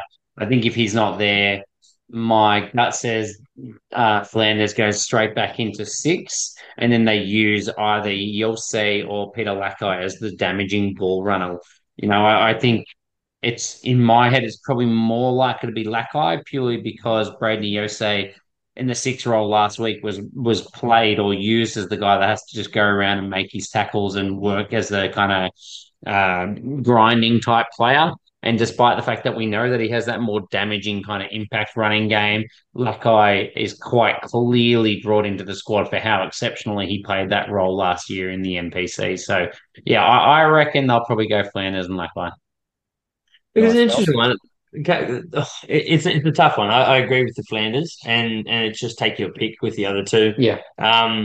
Lakai's not been in the squad as long as Yossi, so doesn't necessarily have as good understanding of structures and cohesion and things like that around him. But Yossi bulk amounts of tackles in D last week, but when they brought on Lakai, he got 0 runs. So he didn't really bring what they wanted either. So it's tough to pick between them. Yep, for mine, I agree. Flanders straight into 6. I think he's an awesome option at 6 there. Depending on what happens to Ardie, we'll probably see the yellow card himself, Duplessis in at 7. And then for mine, it's just if we don't have Ardie at 8, get Lakai on. Get the boy on, give him some more time. Yeah. But that takes us to the Blues. So as I said, yeah, look, need the pack up front. Alex Hodgman would be a welcome return. You know, the Pirates of the Caribbean, Captain Jack himself, he, you know, gets through a mountain of work, you know, a lot of runs, a lot of carries, a lot of tackles. And yeah, otherwise I don't see them changing much. You know, Akira is obviously still out. Big Sales, Ton Robertson in there at 6. Cameron Suafoa has been doing a good job in the locks there. Has he? I don't think he has. Mate, I thought he's been... How's he been doing? Cluster. Yeah, a good enough job, I suppose. Until he got belted by the Brumbies, and I didn't think he did anything in week 1. Yeah, I don't think he did much. Like I personally, I'd drop him. Yeah, no, I'm 100%. For who though? That mindset too. For who? Well, I picked up the bloke that they're going to drop him for last week because I thought he deserved to be dropped. It's James Tucker. Oh, okay. Well, yeah. I mean, Suafoa hasn't about really... bring a pillow with you type of player. I mean, look, Sam Darry, I think can get around, but I'm playing Cameron Suafoa, but this is, again, difference of opinion. Mate, you can't pick your team on skin colour alone. Suafoa has done nothing. He just wants to made some good carries. Pick on to 6s and 8s on the park in every position. Yeah. He's also picking Delaney Seal at hooker for the Blues this week as well. If he's... Look, he might be too tall for hooker. That I will give you that. There is something that's... There are some limits. This way, about Suafoa, he made a big grand total in 80 minutes, 5 metres off 4 carries last week. Very impressive. Those are getting close to Rob Simmons' numbers. Him, the permanent captain mud of the... give him 100%. Negative metres. Don't we always talk about 1 metre per tackle, per run? That's what you want? I thought it's 10 metres per run. I think that's... sorry, it is 10. Yeah, you're right. Yeah, fair. All right, well, do we see any other changes, though, to the Blues pack? I mean, obviously, Hoskins still shredding it at 8. I mean, it's the props, like maybe shifting the props around potentially and seeing if they can find another answer for Suafai. That's probably it. Fair enough. And then looking at the back line, I don't think there's anything really to change there. They just didn't get any opportunities last week, really. But I just think you probably see AJ Lamb on the bench if he's fit. He's been exceptional every run he's had, so that's probably the only change I see happening. Over Radamadavuki Nipkins. Yeah, exactly. Raheem still seems to be that everywhere man that they're using on the bench as well. Which takes us to the tip. I'm going to go the Blues by 8 points. 8 points. Well, I like it. I'm going to go the Blues also. I'm going to go the Blues. I'm going to say 7 points. I wanted to push maybe for a try and a penalty, but you've taken that without a conversion. So I'll go less. I'll go 7. I'm going to go the Blues by 10 and makes it easy. There we go. Get the outlier again. All right, Sunday. We kick off with the outlier, and you pick two numbers. I know, right? So. I'm a good bloke. What can I say? All right, let's get to the Sunday matches. We've got the Brumbies and the Reds. Look, only new injuries to report here. Alan Alatoa came off after about 10 minutes. No Sunday matches, do we? These are all Saturdays, mate. We're continuing big Saturday, 4 matches. Oh, no, that's right. Sorry, they are. There is 4 games on Saturday, none on Sunday. So we better get our team lineups this week. Take note, Rugby Australia and Rugby New Zealand. But okay. So sorry, the third match on Saturday. We've got Brumbies Reds, and the only injury is Alan Alatoa came off after 10 minutes with a bit of a concussion. So we'll see how he goes with return to play protocols, etc. And otherwise, nothing to report from the Reds, except hopefully Vunivalu's just getting on the cramps and needs a bit more salt tablets, and it's not his hammy. Returning, Conal McInerney possibly coming back from a concussion, return to play protocols, etc. And for the Reds, we could see Luke Jones, who would be really, really good to add to that addition to that pack, coming back from a neck niggle. Don't know if it was much of an injury or just a neck niggle. And Spencer Jeans was touted to be back around about this time, coming back from a broken leg.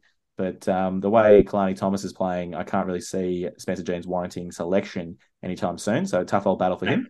He's not getting it.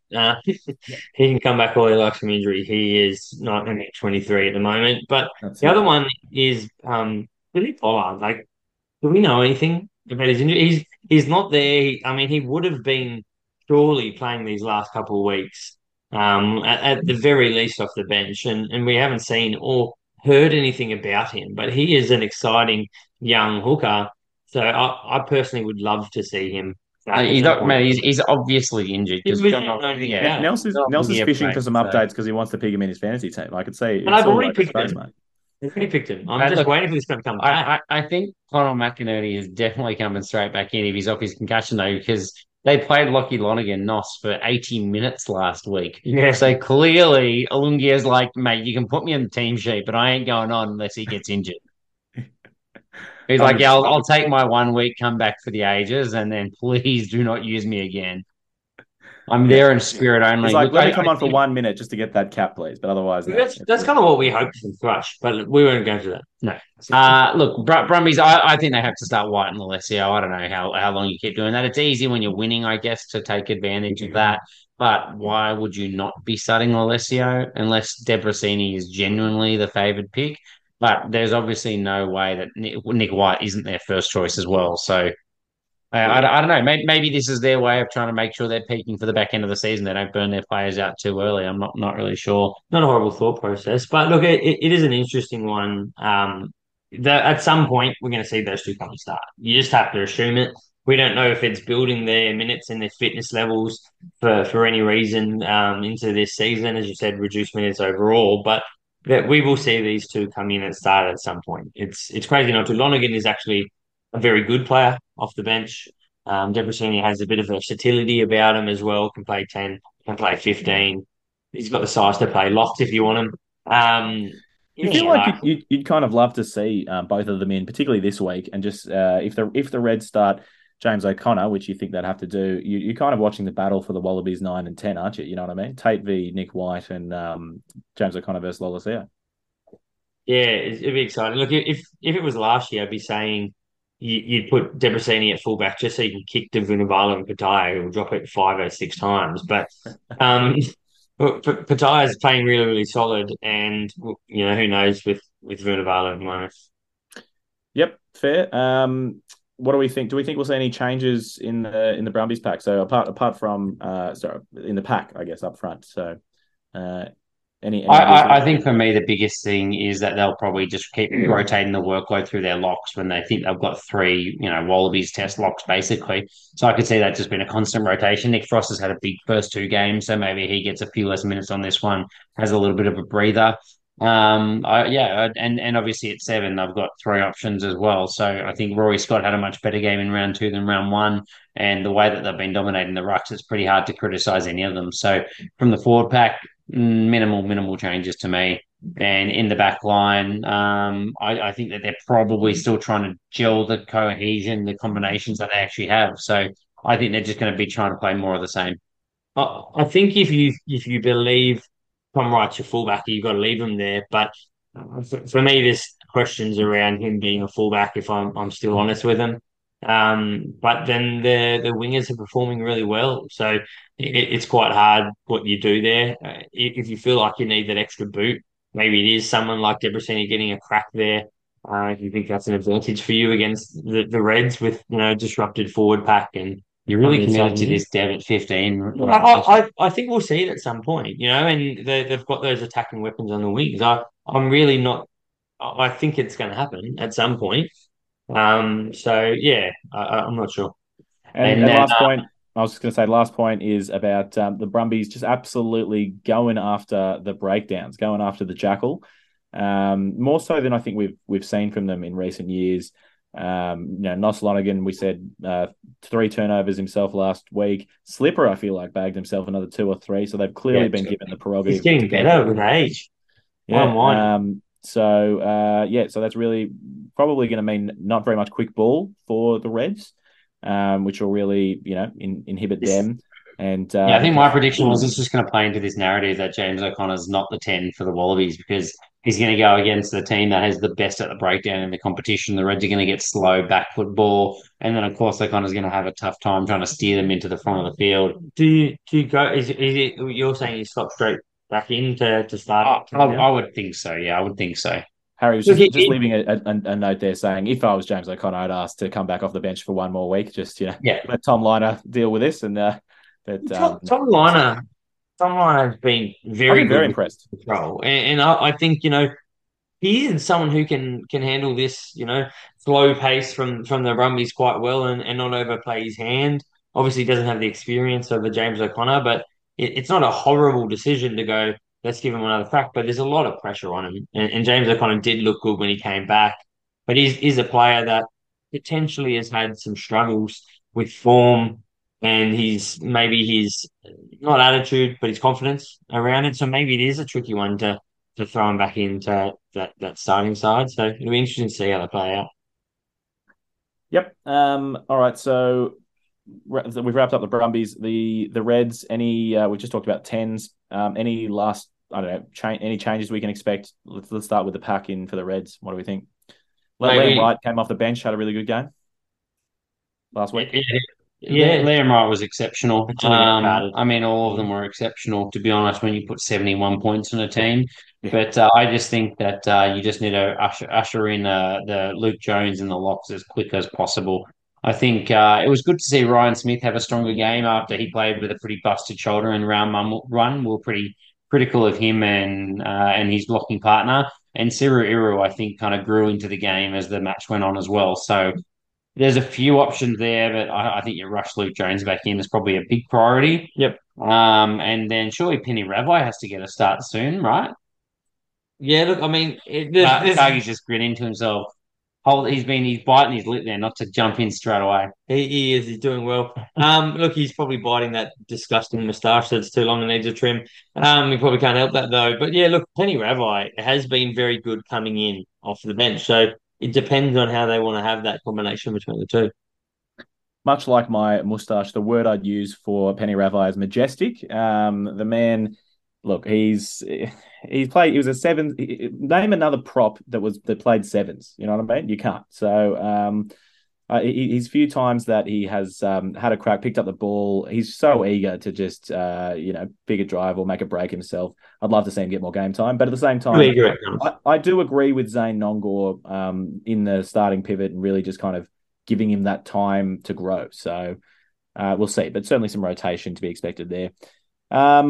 What do we think? All right, talking about the backs, Jock Campbell, he came back on. Like I said, he looked in really good physical condition, really big, actually. He put on a lot of size, as if he's really gearing up for, test selection. I think we've probably already discussed that. We said Jordan Bataille is looking so good at 15 that we want to see him starting week in, week out. Where does that leave Jock Campbell? I mean, he's about one hammy tear away from anyone in that back line. So I think his chance will come, but it's probably not until the opportunity presents itself to him. I think he's going to have to bide his time a little bit. And by that, you mean one hammy tear to Dalgunu, right? That's what you mean? Yep. No, look, I mean, there could be concern. Like, it really, we don't know everything about what happened with Rinamalu, with that half an hour he's going to pull up afterwards. It could be really minor. But he didn't look confident on it. He came off. It's not something severe, but maybe they go, let's kind of deload him and bring him off the bench or do something like, man, was it really a cramp? He didn't bloody run before it. It was the fact that he kept going meant it was a cramp. It was so, no, I'm just saying, he was so slow and then came off immediately after that. Yeah, and he was slow before the cramp. Like he was. Yeah, but to be fair, if you saw Vunivalu have a cramp, you'd take him off immediately. Have any twinge, you'd take him off immediately. You know what I mean? Yeah, I just think we don't. It's one of the most expensive hamstrings in the world. You know what I mean? It's but no, look, all right, enough about them. So yeah, I think you agree. Jock Campbell come off the bench. We'll possibly see James O'Connor to start. Otherwise, backline to remain the same. And the only thing on this game, I think, will be how do the Reds deal with not only the Brumbies at the breakdown, but at the rolling maul? How are they going to stop that? They're not. They're going to concede at least two rolling maul tries. They're going to get absolutely pummeled by it. Do you reckon the play for the Reds is don't give away cards, just actually let the Brumbies score those tries and just back yourself and hope that you can score more tries out wide and just be a really high-scoring game? Wasn't it the Tars versus Reds trial where the Tars scored two rolling maul tries against them? And Tars are a rolling maul team now. They haven't done one good one all season. It's just that the Reds do not know how to defend it right now. I think there's there'd be a real question around that defensive maul. Definitely for the Reds, but the Reds literally have to go in our own 40. We do not give away penalties. So that's Nelson's the mindset, patience, and not push things because, yeah, any kick, any penalty within 40 meters will lead to 7 points. Fuck going for 3 points. Take the try. Yeah, I suspect the penalties will add up quickly in this game, and you can't afford to get cards for the Reds. So. Nelson's tip for this one is Billy Pollard to start for the Brumbies, bag himself 3 tries. But boys, how do we see tipping the game? I haven't gone first yet, so I'll go. I think the Brumbies will win this game. I think they'll just, as much as the Reds scored 71 points last week, I just think the Brumbies will absolutely lock them down with this rolling maul at the breakdown. So I'm going to say the Brumbies are going to win this by, I'm going to go with 8 points. I say Brumbies to do better than that and win by 18. Yeah, I had it a bit bigger than Cargie as well. I'm going to go. But Cargie's the outlier. Brums by 12 points. Jeez, well, it's still an outlier. I'm a low liar, though. So. Sweet as. All right, and this takes us on to the last game of round 3.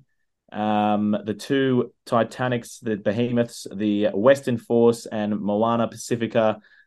Injuries to report on this one. For the Force, we've just got Jeremy Williams and Michael Wells with concussions, so we'll see how they return throughout the week. Ollie Callan, red card for that high tackle, so he's no doubt missing this week. It's about how many extra weeks will he miss. And otherwise, players returning. I don't think we had any injuries from Moana Pacifica, but possible players returning. For Moana, we might see Sakopi Kepu return. He was coming back from an Achilles. I'm not certain on that. Obviously, that's a long recovery, but they said, is aiming for this round. And Tima Fainganuku, who suffered a concussion in trial, has missed round 1 and 2. Probably just didn't fly over to Melbourne for the second game, so I'm not sure if he's flown over to Perth that could possibly return. So how do we see this one going, boys? The Force going to, have an absolutely ripper training week, turn around and come out a whole new team with a whole new world? Yeah, I mean, first of all, I thought Falafinga really struggled with his line-out throwing with the Western Force, just not having that connection. And then I think now they're going to have no Jeremy Williams, no Michael Wells. I think there's some real issues there for that unit, that line-out unit, which is going to be a real weak point for them and probably one of the areas that they thought they would have had some real dominance over Moana Pacifica. Having said that, the front row has been phenomenal, and I think that they're probably going to be pretty dominant as well. So it's going to be a real balance there. I think Hugh is probably going to come straight into the side. We've been waiting for him for a few weeks after he played so well over in New Zealand in the Bunnings NPC. So I'm really looking forward to him having an opportunity. And then finally, I think maybe for me is Kalapu is probably the bloke that gets another chance in the lock. So he's been the bloke holding the jersey when needed, but I'm not sure if we've seen enough out of him yet for me to be too excited about what he's going to bring. The American, Felix Kalapa. Yeah, I thought he would be starting all season after Isaac Rodda disappeared, but I thought he looked good when he came on. It's hard to say he looked good in a game where they got absolutely smoked, but I thought he did look all right. So, mate, is he American or did he just play for Old Glory DC for 1 or 2 years? I have to get back to you on that, but I'm going to use that. He played for North Harbour and Auckland before that, and he's definitely Pacific Islander. We'll watch this space. And now, sir, any further thoughts on the Force before we move on to Moana? Look, I mean, there's the question marks around the centres as well. With Sam Spink, I think you were assuming he was a few weeks off. Harry, years off. Jeez, harsh. That's pretty bad. It's a bad injury. But yeah, look, Sam Spink. If we're assuming he's missing out, and Bailey Kunsel filled that 13 jersey for them, and yes, he's a bigger body, but they're probably missing something. Even though he did do some good runs for them in the centres, so I'd assume they'd start again with him there. I don't know who they can fill to take that jersey, but no, man, that's what it was going to be. That's what it should be. We caught it in the pre-season. We thought that was it. Yeah, we don't want Pool Boy around. I was going to say Pool Boy's the only other option. We don't want him around. Yeah, cool man. So I think that's the way it's going to be. Can confirm, just double check, Kalapu is New Zealand heritage. Grew up in New Zealand. He just spent 1 season in the US. So I like that. That's enough to say he's an American. It's fine. He was an NFL talent. Obviously, I'm just saying he's I think he's West Australian, isn't he? He's a running back. Yeah. Look. Great chat, boys. All right, let's get on to a minor Pacifica then. Yeah, look, I think Pole's been exceptional every time he's come on the field. I think he needs to start.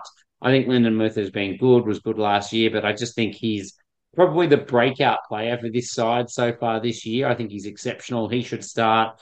Otherwise, probably pick and stick. I don't know. I've never been sold by Danny Tuala at 15.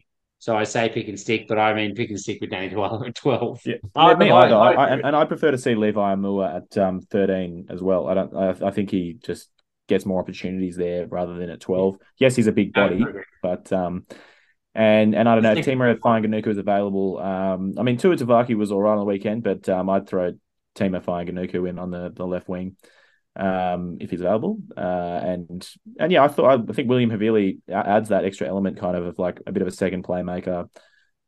Usually plays 10 for Samoa and is a pretty good kicker. So yeah, I think picking and sticking is good. I don't know.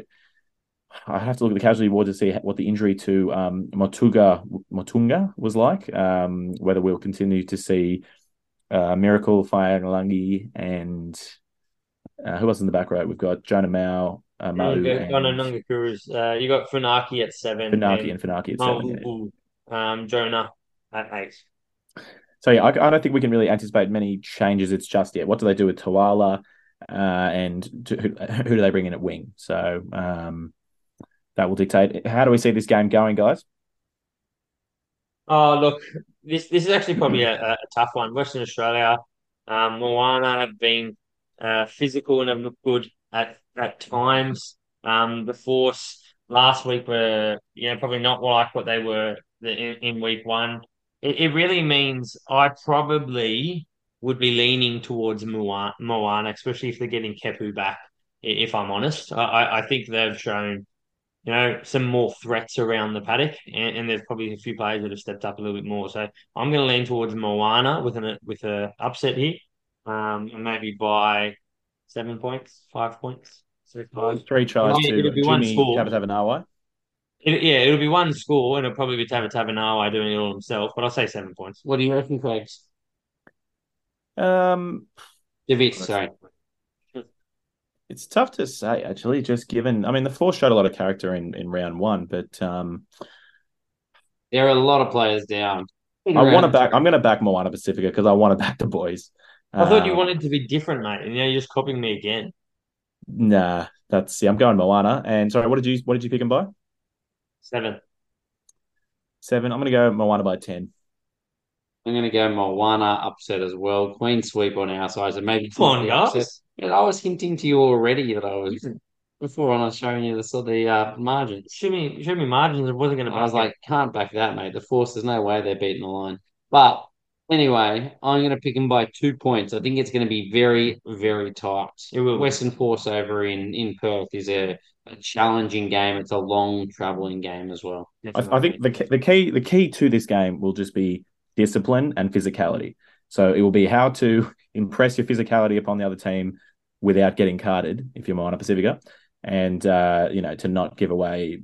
This game will be determined by if either team gets a few cards type of thing. So if you can keep 15 players on the field and be physical, I think Moana will win this game. So that wraps up the preview, our main course, the preview of Super Rugby Pacific Round 3.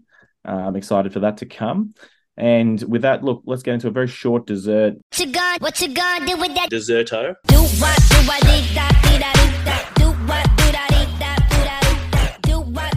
Just airing some old grievances. I don't think we had time. None of us had time today to throw out for any listener questions or anything. But let's not talk about it for too long. Just Ardie Savea and the old throat slitting. I think it's been said enough. I think I was just looking at stuff.co.nz Super Rugby, and there's about five of the last 10 articles that all have that picture of Ardie as their headline article. It's like, can we get over it? He's fessed up, made a mistake, heat of the moment got to him. Who knows what was said, and that he wants to be better. So let's move on. I'd like to see more of that. But I think, look, they're talking about for something like this on the low end could be 4 weeks, on the high end could be 12 weeks. So an early guilty plea could drop it down to 2 weeks. And of course, he's going in front of the judiciary tonight on Tuesday night. So look, I think a really funny thing out of this is there's so many differing views on this. He lost his cool. And, I mean, really disrupted his play when he came back and he realised that he can't do that and it was out of character for him. But that doesn't mean you can get away with it. I mean, to be fair to him, he lost his cool during a game of rugby where a lot was going on. I mean, Nelson loses his cool about every 5 minutes on Twitter. You know what I mean? Like, so if we compare the pair... Look, he threatened someone, verbally and physically and tried to intimidate someone after being sent off. I do think he deserves a ban. I think it can be a minimal ban, but I don't think people can get away with that. You think he deserves a ban? Yeah, 100%, mate. Like, you can't threaten someone's life. I do as well, mate. Like, on national television with kids watching. But particularly when you're trying... Not even that, like, it's a game built on the foundation of respect, and the guy's been subbed off and he's having a blow-up as he leaves, and he continued on. And even after that, he continued on. He had to be walked off by one of the ex-players who was a water boy to get him off the field. Yeah. So, I 100% think you should get a ban. I think it's the low end, it's 4 weeks. They'll say good behaviour 2 weeks, and then they'll drop it to 1 week because he's going to do the bullying the opposition course that they're going to run. So, yeah, mate, Ardie bullies the opposition every week when he takes the field and just scores tries, to be honest. Yeah, but that's within the rules, mate, and within the spirit of the game. I think... I don't know. I think we're going to be carried away with... say we're not rugby leg, and because of that, We're going to be carried away here with the spirit of the game. Did you actually see whatever. What he did? I mean, how many times do players who are lining up in the back line, you point at the other guy and you're like, I'm coming for you, mate. You're dead. Yeah, you know pointing's what I mean? Fine, like, mate. Pointing that's all part of it, you know? Rugby is a sport where afterwards you do shake hands. Once the whistle's blown, you walk off, you shake hands, and you move on. But during, anything goes as far as I'm concerned. You're pulling up absolutely relevant things. Pointing at someone says, I'm going to hit you hard is not the same as actually verbally and physically threatening someone with kids watching on the telly, mate. Like it's exactly the same thing. You're trying to get in someone's head. You're lining up against them going, mate, I'm going to kill you if you try running. He was not trying to get in someone's head. He completely lost his cool, apologised for it afterwards and said, heat of the moment, I lost my cool and did the wrong thing. So he's admitted it. He's going to lose. It won't be as severe because it's an early guilty plea as well. But I 100% believe that he's going to miss a week because of the fact that he's gone and done the wrong thing and it's against the spirit of the game. And it's like if you have a huge blow up at a referee, you get pinged for it. I just think he will. But he also clearly deserved the yellow card. If you go back and look at what he did, he grabbed someone by the back of their collar and threw them on the ground. He clearly deserved a yellow card and he was aggressive at the moment.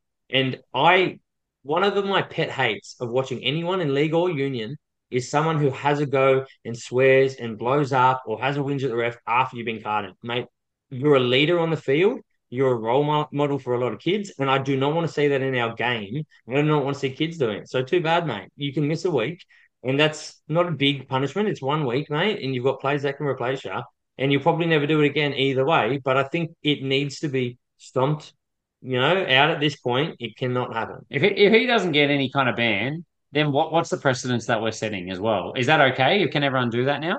Yeah, good. Bring up the aggression levels. Get into it, boys. Woo! No, he deserves a week ban. He doesn't deserve anything. The major thing from this, what it does, is it removes a really, really massive headache from Coach Jason Holland, who now doesn't have to figure out which week he's going to rest Ardie. So if he does get a ban, it's fantastic. It's taken out of his hand. He's like, sweet up. Look, the Kapa or Pama, they got rid of that because of the throat cut slit, the end of the haka. Yeah, again, they got rid of it, mate. Soft. No, but they got rid of it because they think it was too much. I do as well. But that's an orchestrated dance move. But they go, there's too many people watching this that we don't think this is the right move. Then he's doing it out of anger aggressively after already being told to get off the field and having to be helped off the field. Let's not go in circles. We disagree, but we all love the bloke and he'll never do it again. And he's better than that. And he knows he's better than that. Indeed. Any other grievances from the weekend, or did you guys not watch enough footy to have any grievances? Mine was just grievances on you. Mine's just the usual too many cards, but I mean, I do get that. There's nothing much we can really do. Cards are good, mate. Cards are good. Can we stop talking shit about them? Like, I don't mind the game being opened up and people being fatigued more. If you do the wrong thing, get the fuck off the field, mate. It's not the end of the world that you get a card. You don't really normally swear on this podcast. That's 4 times for you tonight. Yeah, that's true. He's getting heated. There was one specific card that I can't remember what it was for. I think it was a high tackle, but it was like a incidental head knock where two players' heads clashed. Like Allen. But the guy didn't bend his waist. It's very clear that has been an issue that's been consistently ruled as a cardable offence and ended up as a red. Yeah, I get that. It has been, and it's like any contact to the head or whatever, but just I don't know. I'm still just not about it. I struggle to see that as a red, but it's been happening as a red. But by the protocol, there was no high degree of danger. But he made no effort to bend, and there was a head touch. I think actually there was a yellow card for a ball, like a ball knockdown, which I'm about that when if you're knocking down the last pass for a definite try. Yes. I mean, that was what, 7 meters out from the try line? There was one definitely that was like, there was no chance of it being a definite try. If anything, fine, you could have given it a penalty, but they gave it a card. I was like losing my mind. Yeah. But anyway. Is that the Blues? I'm actually forgetting which game, to be honest. They kind of all blurred together for me. But yeah, no. Right. Otherwise, look, I mean, I guess it's no good talking about grievances because I'll say one thing of going to the whole Super Round. I had an absolutely awesome weekend and the rugby absolutely delivered. There were so many good games, great atmos. Would have been nice to get a bit bigger of a crowd in there, but that's all. Yeah, so I mean, who doesn't love watching points be scored? So, guys, the takeaways for me is Save Our Sons. Get on, Google it, have a look, work out what muscular dystrophy is, Duchenne muscular dystrophy. If you haven't already done that before, get on, do your tips. Cargie coming third last is consistently atrocious, so great to see.